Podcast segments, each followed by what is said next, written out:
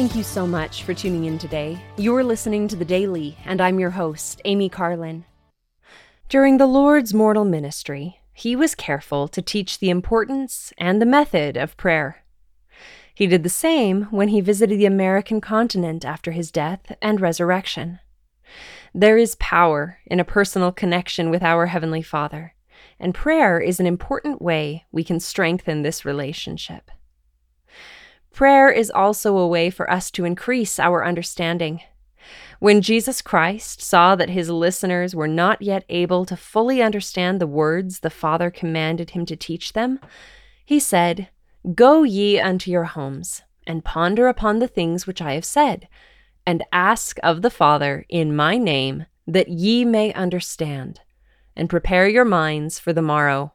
And I come unto you again.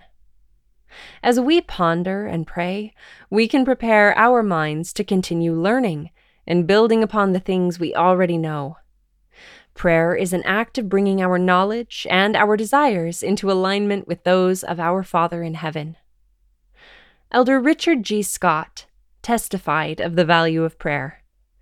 He taught, Prayer is most effective when we strive to be clean and obedient, with worthy motives, and are willing to do what He asks. Humble, trusting prayer brings direction and peace. Don't worry about your clumsily expressed feelings. Just talk to your compassionate, understanding Father. You are His precious child, whom He loves perfectly and wants to help. As you pray, recognize that Father in heaven is near, and He is listening. A key to improved prayer is to learn to ask the right questions. Consider changing from asking for the things you want to honestly seeking what He wants for you. Then, as you learn His will, pray that you will be led to have the strength to fulfill it. Should you ever feel distanced from our Father, it could be for many reasons. Whatever the cause, as you continue to plead for help, he will guide you to do that which will restore your confidence that He is near. Pray even when you have no desire to pray. Sometimes, like a child, you may misbehave and feel you cannot approach your Father with a problem. That is when you most need to pray. Never feel you are too unworthy to pray. I wonder if we can ever really fathom the immense power of prayer until we encounter an overpowering, urgent problem and realize that we are powerless to resolve it. Then we will turn to our Father in humble recognition of our total dependence on Him.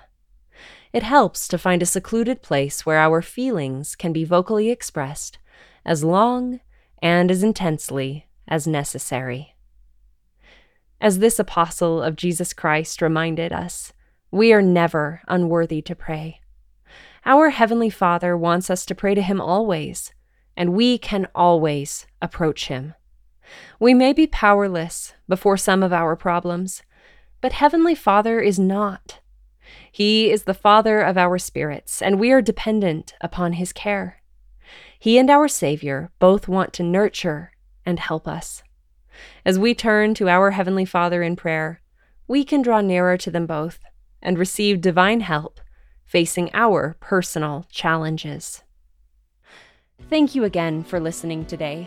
The Daily is brought to you by The Church of Jesus Christ of Latter day Saints.